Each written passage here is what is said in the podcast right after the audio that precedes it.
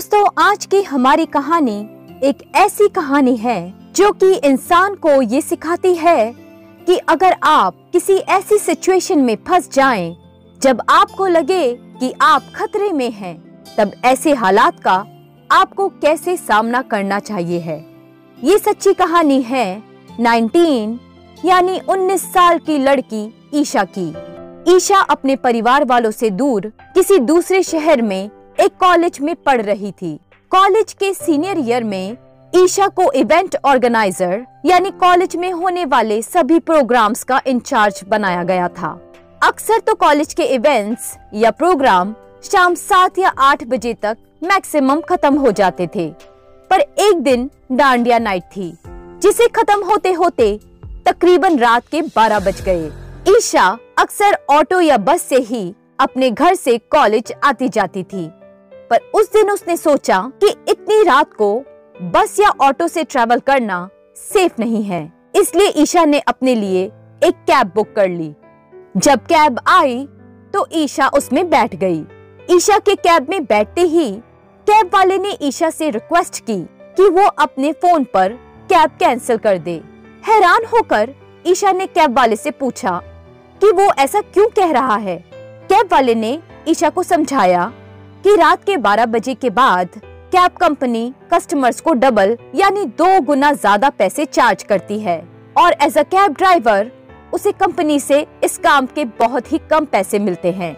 Driver ने ईशा से कहा कि उसके छोटे छोटे बच्चे हैं और उसे पैसों की अभी काफ़ी ज़रूरत है।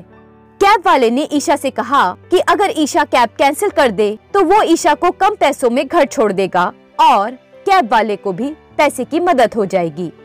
ईशा ने पहले तो एक बार सोचा, पर फिर ड्राइवर की बात मान ली और सोचा कि चलो, मुझे भी कम पैसे देने पड़ेंगे और इस ड्राइवर की भी कुछ हेल्प हो जाएगी। ये सोच ईशा ने कैब कैंसिल कर दी। कार चलने लगी। ड्राइवर ईशा से इधर उधर की बातें करने लगा और ईशा भी उसके साथ कंफर्टेबल ही थी। फिर कुछ देर बाद ईशा ने नोटिस किया कि ड्राइवर उसे सामने के शीशे से बार बार पीछे बैठे देख रहा है। फिर वो मुड़ मुड़ कर ईशा को अजीब सी स्माइल देने लगा। अब ईशा थोड़ा घबराने लगी। फिर ड्राइवर ने ईशा से पूछा, मैडम, क्या आप अकेली रहती हैं? ईशा ने उसकी बात का कोई जवाब नहीं दिया। फिर ड्राइवर ने पूछा अच्छा मैडम, आपके घर पर कौन कौन रहता है? फिर भी ईशा ने उसे इग्नोर किया और अपना फ़ोन ऑन कर उसे ऐसे जताने लगी, जैसे वो किसी को टेक्स्ट मैसेज भेज रही है। फिर एक चौराहे पर आकर, जहाँ ड्राइवर को लेफ़्ट टर्न लेना चाहिए था, उसने वहाँ राइट टर्न ले लिया। अब ईशा बहुत घबरा गई और घबरा कर उसने ड्राइवर से पूछा कि तुमने राइट टर्न क्यों लिया? यहाँ तो लेफ़्ट टर्न लेना था। तो ड्राइवर ने ईशा से कहा, मैडम, देखिए, रात बहुत हो गई है। आपको भी जल्दी है घर जाने की और मुझे भी। तो मैंने ये शॉर्टकट लिया है। वो लोग अब एक सुनसान रास्ते पर थे। अभी भी ड्राइवर बार बार मुड़ मुड़ कर कभी ईशा को देखता था तो कभी ईशा के बाजू में पड़े उसके बैग और पर्स को। ईशा अब बहुत डर गई थी। उसने अपने फ़ोन पर गूगल मैप शुरू कर दिया और अपनी लोकेशन ट्रैक करने लगी कि ड्राइवर उसे कहाँ ले जा रहा है। फिर ईशा फ़ोन पर झूठ मूठ दिखाने लगी कि वो अपने घर वालों को बता रही है कि वो घर जल्दी ही पहुँचने वाली है। इतने में ड्राइवर ने कार रोक दी और कार स्टार्ट ना होने का नाटक करने लगा। वो गाड़ी को चाबी देता पर गाड़ी स्टार्ट नहीं होती।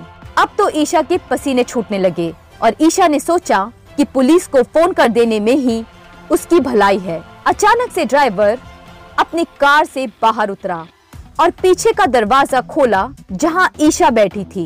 ईशा के पैरों से मानो ज़मीन ही खिसक गई हो। ड्राइवर ने ईशा से कहा, मैडम, गाड़ी से उतरो। मुझे गाड़ी को धक्का मारना पड़ेगा।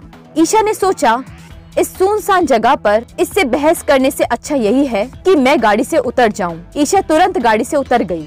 ईशा की गाड़ी से उतरते ही ड्राइवर भागकर अपनी कार में बैठा और हवाई जहाज़ की रफ्तार से अपनी गाड़ी वहाँ से भगा ले गया ईशा बस वहाँ खड़ी सक्की बक्की देखते ही रह गई कि ये हुआ क्या ड्राइवर अपने साथ अपनी कार में ईशा का रखा हुआ सारा सामान ले गया पर ईशा खुश थी कि उसका फ़ोन उसके हाथ में ही था।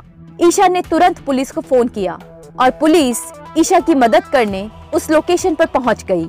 पुलिस ऑफिसर ईशा से नाराज़ भी थे कि बस कुछ पैसे बचाने के चक्कर में ईशा ने अपनी कैब कैंसिल कर अपने आप को जोखिम में डाल लिया था। पर साथ ही पुलिस ऑफिसर ने उसकी समझदारी और सूझबूझ की तारीफ़ भी की कि कैसे अपनी समझ से ईशा ने अपने आप को बचाया। ईशा आज भी उस हादसे को याद करके बहुत घबराती है कि ईशा उस दिन कैसे बाल बाल बच गई और अच्छा हुआ कि उस दिन उस ड्राइवर की नज़र सिर्फ़ ईशा के पर्स और बैग पर ही थी और ईशा पर नहीं। नहीं तो पता नहीं उस रात ईशा के साथ क्या हो जाता। ईशा अब एक इंस्टीट्यूट चलाती है, जहाँ वो लड़कियों को अलग अलग सिचुएशंस में कैसे अपनी सेफ्टी करें, उसके अलग अलग तरीके सिखाती है। ताकि कभी भी किसी लड़की को किसी बुरे वक्त का सामना करना पड़े तो वो पूरी तरह से अपनी सुरक्षा खुद कर सके। तो दोस्तों, ये थी हमारी आज की एक सच्ची कहानी, ईशा और उसके हौसलों की। उम्मीद है आपको हमारी ईशा की सतर्कता और बहादुरी की ये कहानी पसंद आई होगी। इस कहानी से मैं यही संदेश देना चाहती हूँ कि ईशा की तरह सभी लड़कियों को अपनी सुरक्षा के लिए हमेशा तत्पर रहना चाहिए है। और ईशा की तरह दूसरी लड़कियों को भी कठिनाइयों का सामना करने की प्रेरणा देनी चाहिए है। तो दोस्तों, अब मिलते हैं अगली कहानी में। तब तक के लिए take care and bye bye